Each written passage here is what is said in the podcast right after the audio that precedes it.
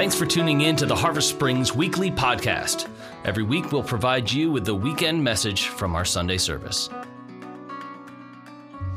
Well, good morning. How are those cookies? I hope you uh, enjoyed them. Uh, let's. Uh, I, I went and I talked to about as many people as I could, kind of just bouncing around, and I asked, kind of did a little impromptu survey of people's favorite cereal. And in the first service, the uh, the number one cereal was Frosted Mini Wheats. So anybody with me on that one? No. I it's 10 o'clock service. Boo. Uh, this service, the number one, not Lucky Charms. In fact, I've only heard Lucky Charms one time. That's it. I but I love Lucky Charms. Most most people when I ask, they're like, "Oh, any any sugary cereal." we just like the sugar. But uh, cinnamon toast crunch, that was pretty high on the list. Uh, Cheerios made it a couple times. The ver- the different versions, Cheerios or Honey Nut Cheerios. But you know one that didn't get mentioned at all in the first service, but I heard multiple times this service. Life, life. So uh, so anyway, I'm glad you guys. Uh, how many of you guys are Life fans? I like life too. Let's let's live it well. Oh wait, well, I'm going to write something up here on the board, and I want you to figure out what it is.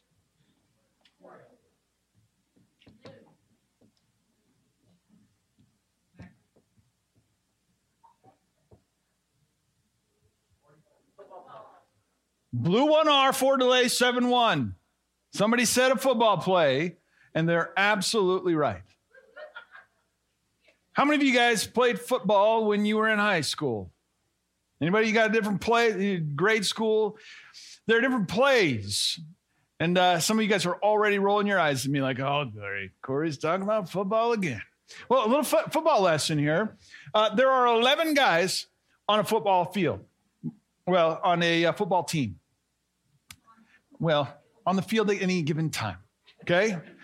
So, so on offense, when you have the ball, you have certain plays that you are trying to uh, execute in order to get the ball across the goal line. Uh, usually starts with five linemen. Okay? This would be the center and the two guards and the two tackles. Okay? Then you have a quarterback. And then uh, this blue one for, for our team was a formation. It told us that we had uh, we had two running backs split, tight end. We knew it was right, so the tight end would go to the right, and so would the wide receiver in the slot. Okay, and uh, and they would line up like this. Okay, so tight end. This is the tight end here. That was me. This was our best play. Now, blue 1R meant that then the quarterback was going to roll to the right. Okay? He was going to come this way. This R also meant that these guys were going to drift over and they were going to provide a little help for the uh, quarterback as he rolled this way. Okay? So that's what the R stands for. So blue one is a formation. R says, hey, this is what's happening. For delay, the first number here is for the tight end. That means that the tight end has a four route, but it's delayed, right? So that means he's going to pretend like he's blocking, and then he's going to take off and run a four route, which is a five yards and straight down the line of scrimmage. Okay? The seven route is for the wideout. And the seven was a deep slant, 10 yards, and then towards the goal post. And then the one was a short, so it's just five yards and then across towards the goal post. Okay?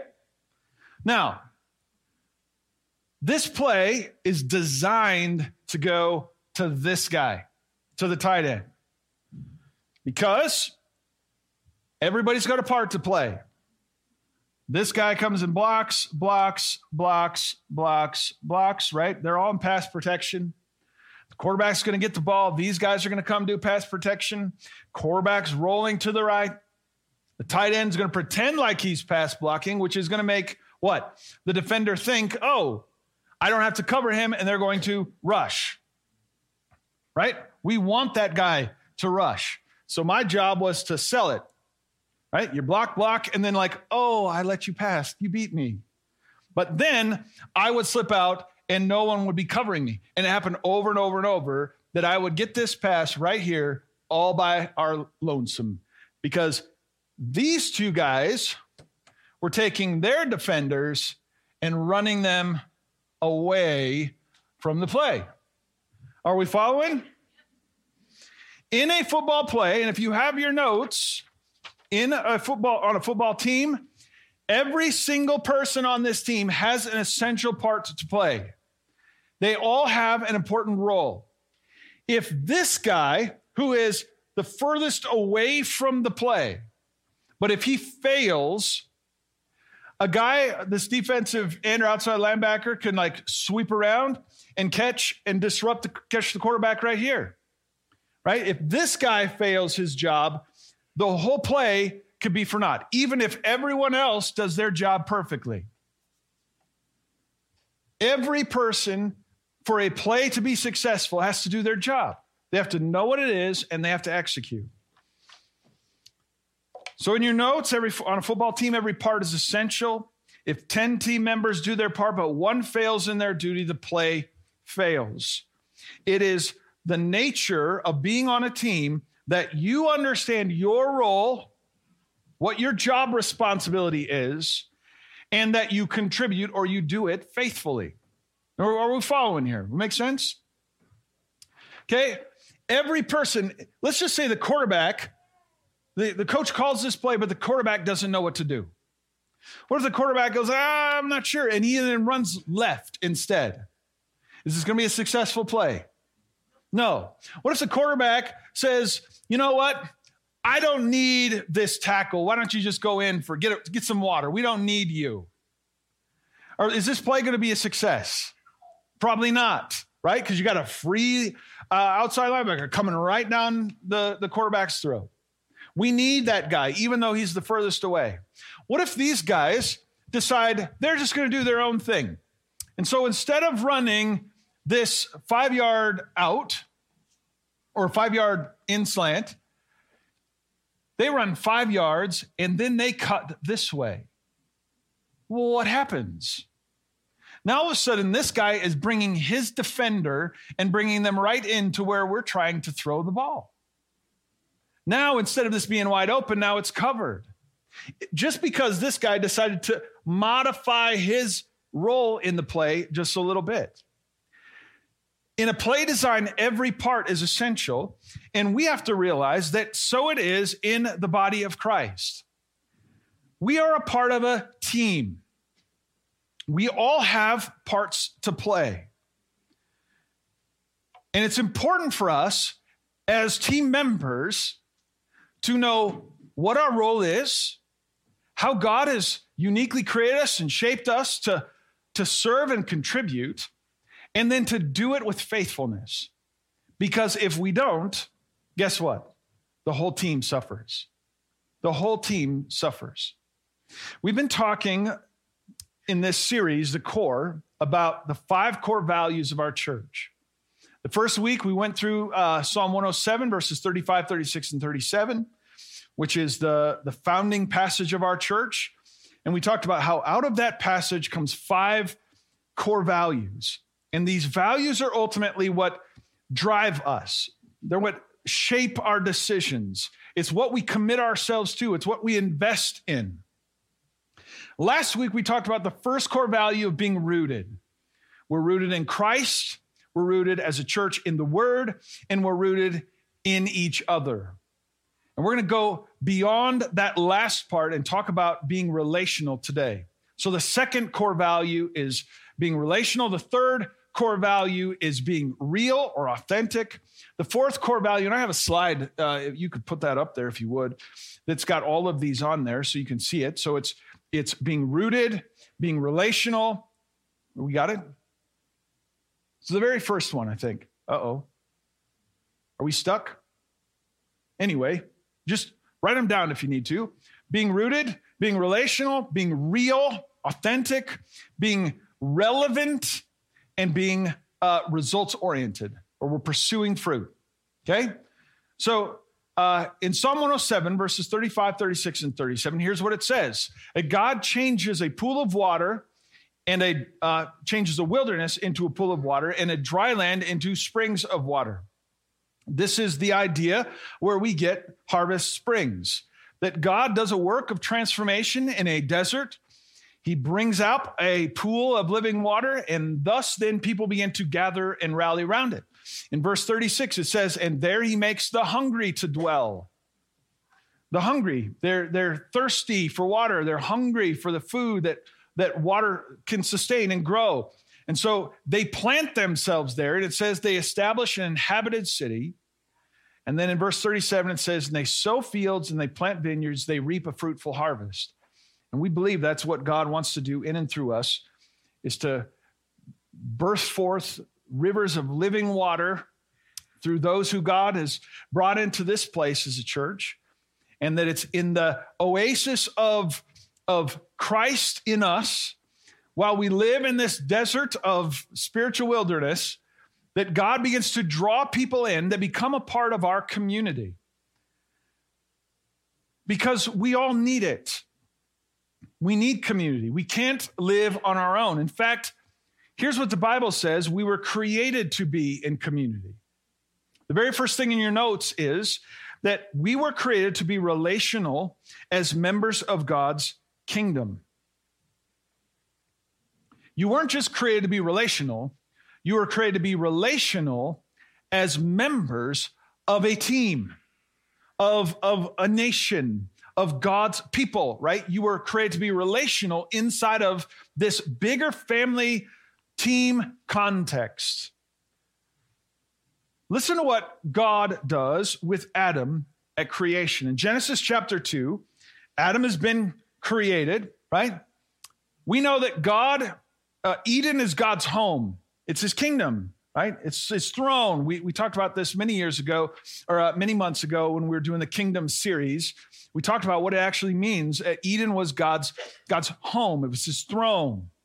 So when God created Adam and placed him in Eden, right? Adam is in God's kingdom. God, Adam has a job. He has a relationship with God. He's got a place to live. He's got animals to, you know, have as pets. He, he's got everything, right?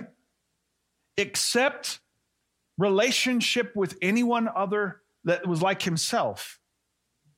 And God says this in Genesis 2:18. He says, "It is not good that man should be alone."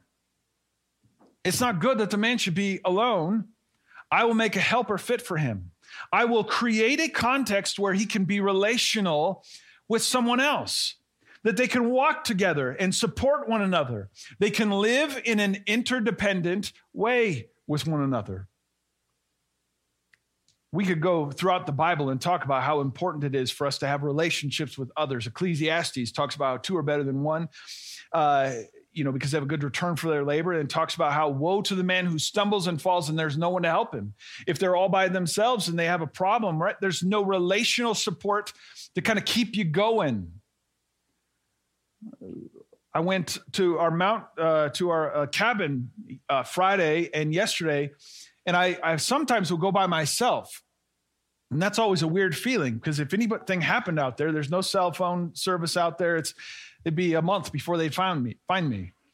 Uh, but this time I went with my son Peyton.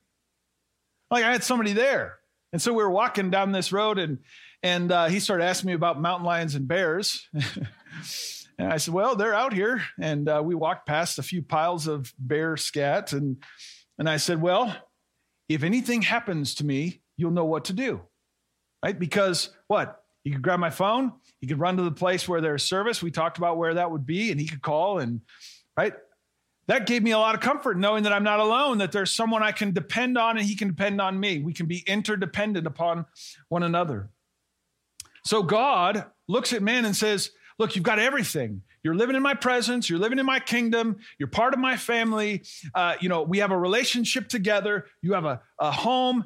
You have animals. You've got a job, responsibility, purpose. You've got it all. But you know what you need? You need relationship. It's not good that you don't have it.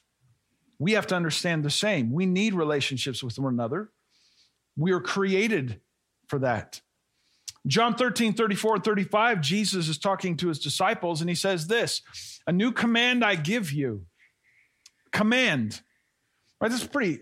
When was the last time you've commanded your children to do something?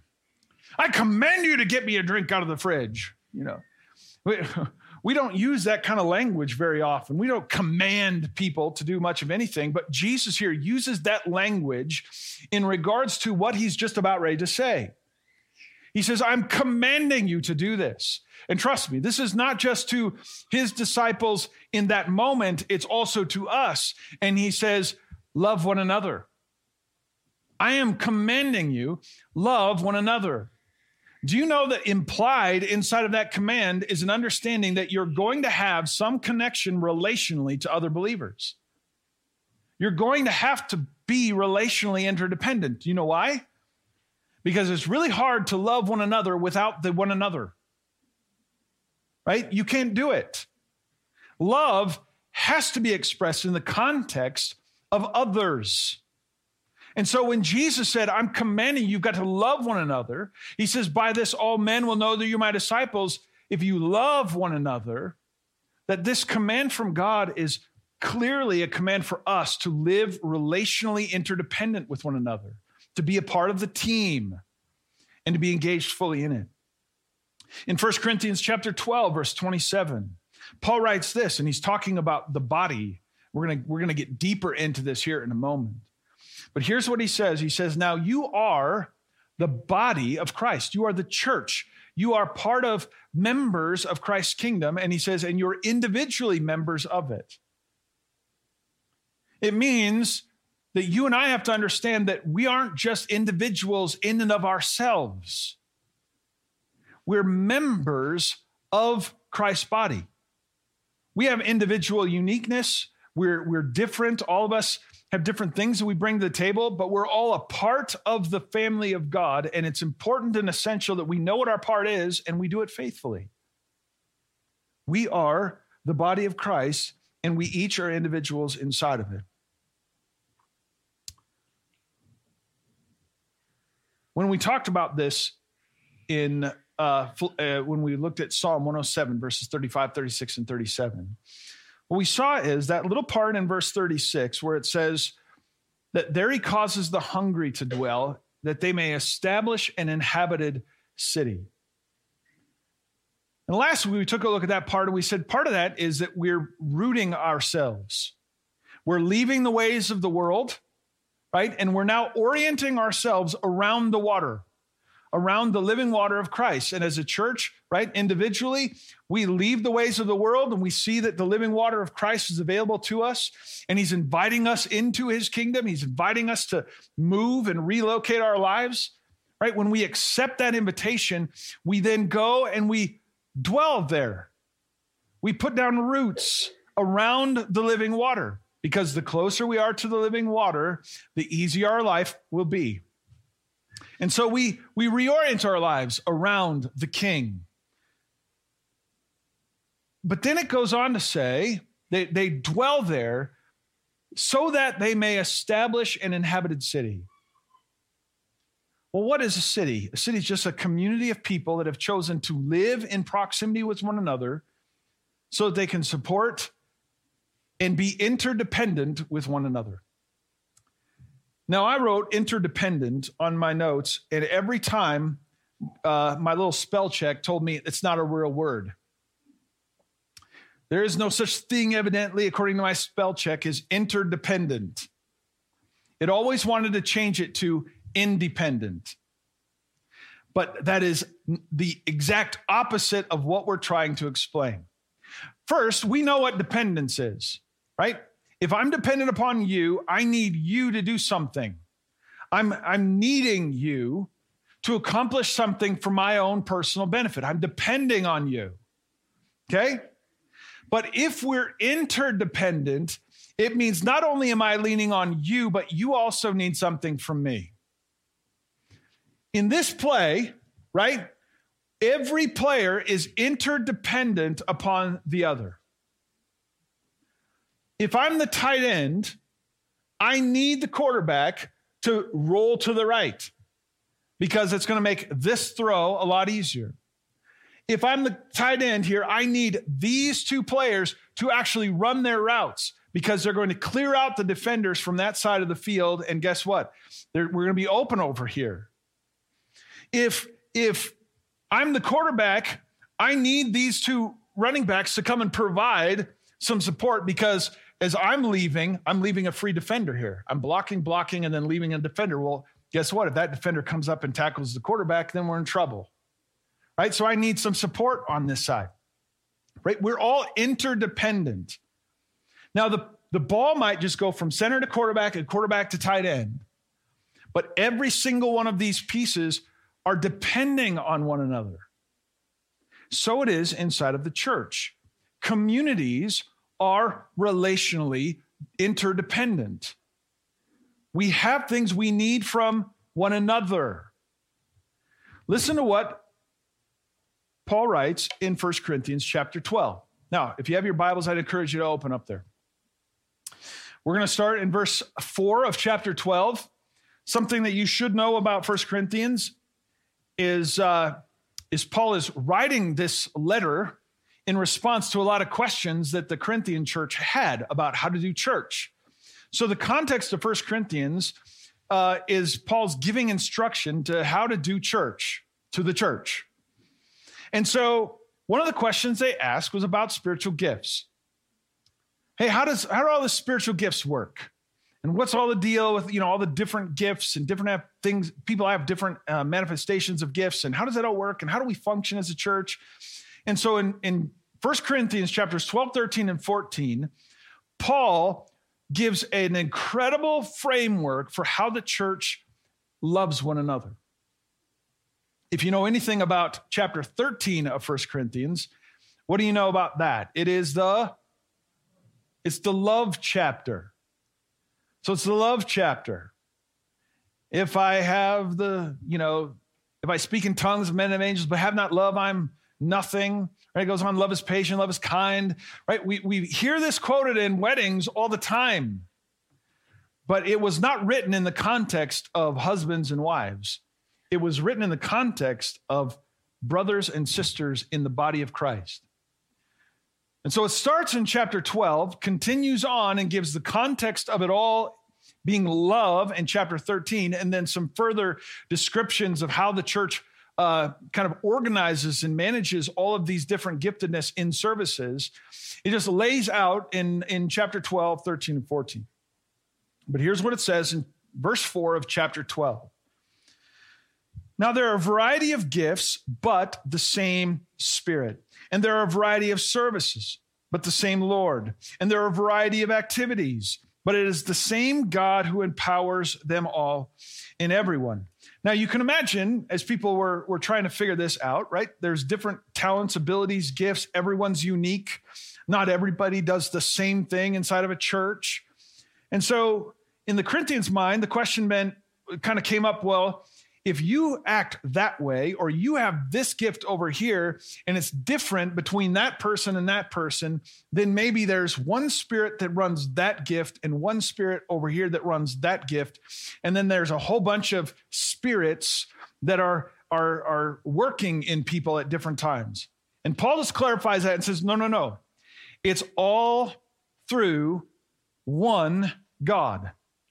This is all so listen again there are a variety of kind of gifts, right? Different kind of gifts, but what? The same Spirit. There are a variety of different services, but the same Lord. There are a variety of activities, but it's the same God who empowers them in everyone. So we might have differences in the church. We might have different abilities and talents and skills. But what does the Bible say? It says God is using us all. It's this, we have one coach, so to speak. One coach is calling the plays. One coach is giving us kind of the directions. He's ultimately the one that's shaping how we work together in the body. It goes on to say in verse 7 To each person is given the manifestation of the Spirit for the common good. Let's stop there for a moment. Who's included in each person? Anybody here in this room that's not included in each person? No, we're all included. Young, old, you know, somewhere in between, we are all included.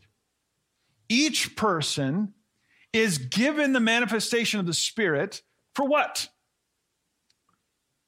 For the good of the team, for the common good. I remember when uh, when I I had a bad coach in seventh grade, or uh, in uh, seventh grade, or uh, it's probably more ninth grade was the worst one. So, so I did not want to play football ever again.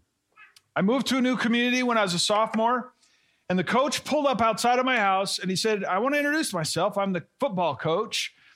Uh, and he said, um, "You're interested in playing football?" I said, "No."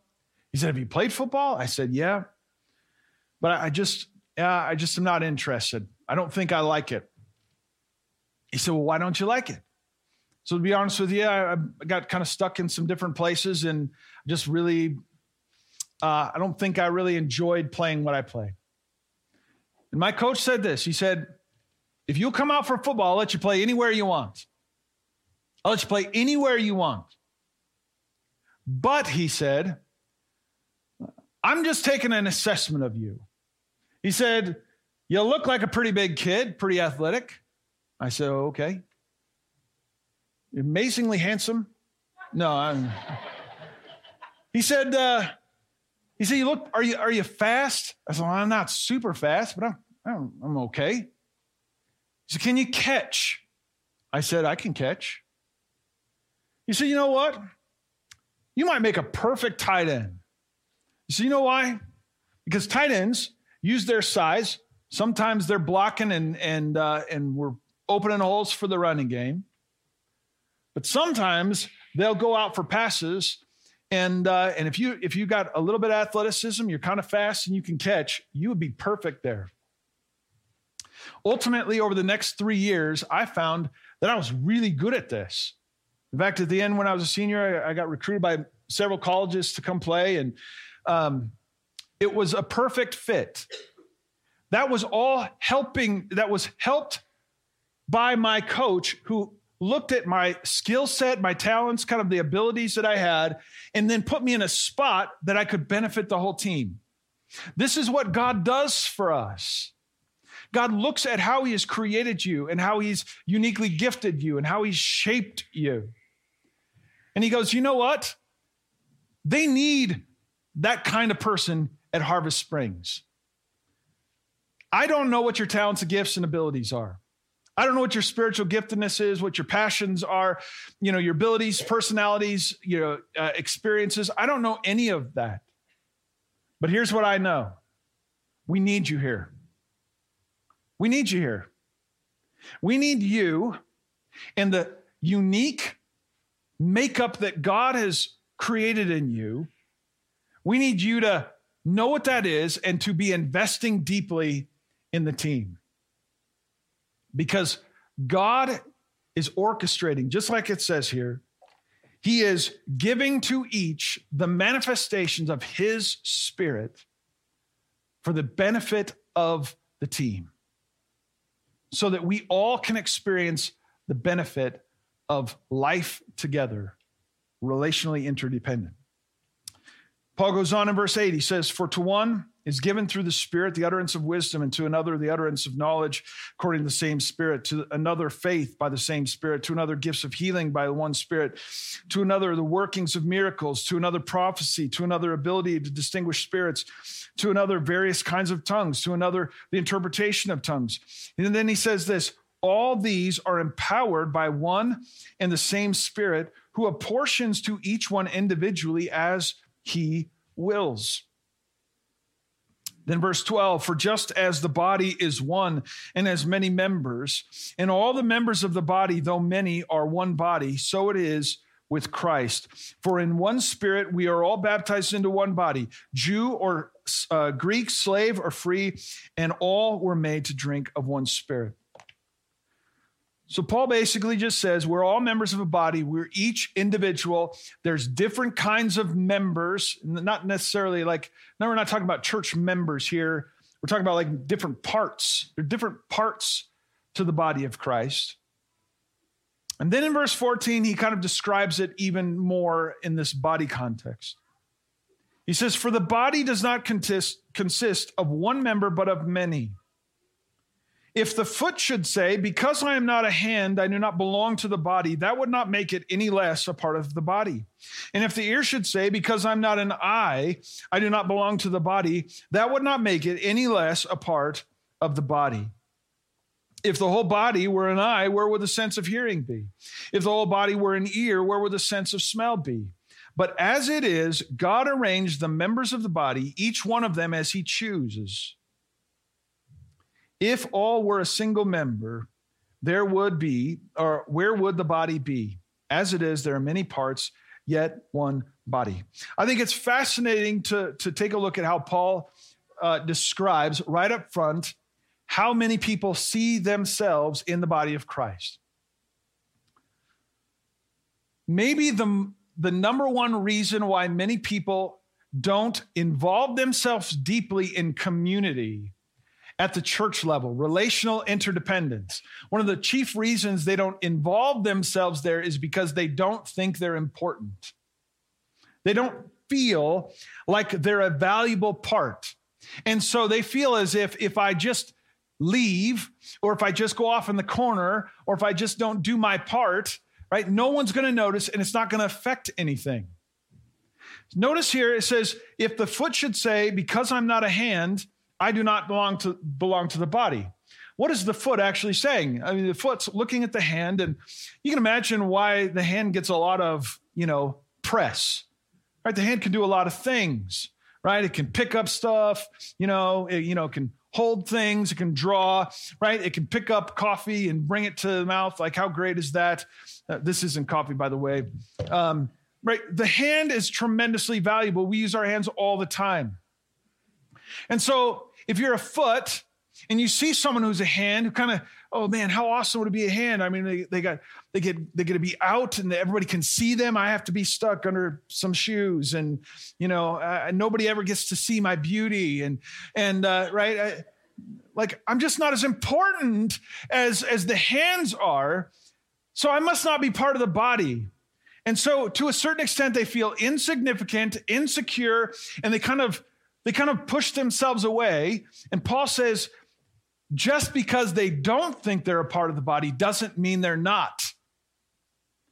Just because you may not fully understand all the beautiful giftedness and uniqueness that God has created in you, it does not mean you are not a valuable and important and essential part of the body. We need you. Just because you look at yourself and say, well, I don't have all the gifts that, you know, that person that's teaching the Sunday school class has, or I don't have, you know, the speaking ability that, uh, you know, Pastor Neil has, or, you know, I don't have the, the good looks that Pastor Cory has, right? Whatever. I, I'm kind of stuck on that right now. I don't know why. But just because you're not like someone else doesn't mean what you bring to the table isn't essential and important. Are you kind of are you guys picking up what I'm putting down here? I'm desperately trying to help you understand that every single person in this room, it doesn't matter what you think about yourself, you are a valuable and important and essential part of this community. Our body needs you, and you need the body. We need each other. The Bible calls us to live interdependently. It goes on to verse 21. It says, The eye cannot say to the hand, I have no need of you. So then Paul kind of shifts from the people who are kind of feeling insecure, like they're kind of left out, to then some people inside of the church, they kind of have this haughty attitude. Like, man, I am the best around here.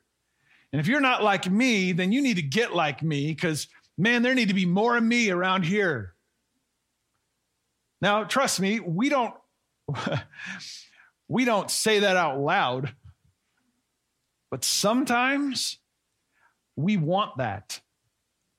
We want people to be more like us, and we want people to, to operate in our unique giftedness or talents or abilities. We, in some ways, validate ourselves by thinking that our giftedness and God using us in certain ways, that's the important thing. When in reality, when we're all just doing our part, every single manifestation of the Spirit in our church is for the common good. It's for all of us working together. It's not about one person. Paul just said in just a few verses before that, right? If the whole body were Pastor Cory, then where would the congregation be? Right? We would have real trouble if there was a whole bunch of me's around here. Right? We need each other. So that's that's what I love about our staff and our team is is we have uniqueness that I'm different than Paul. Paul's different than Tucker. Tucker is different than Michael. Michael's different than Neil. Neil's different than Joe. We're all, you know, we all are, are, but we're a great team. We work together. We bring different talents and abilities and skills to the table, and we do so for the common good. So listen to what it says. Just note three, and then we're gonna we're gonna bang through the, the rest of your notes. The Holy Spirit is the one who empowers us to live interdependently. The Holy Spirit empowers us to live interdependently.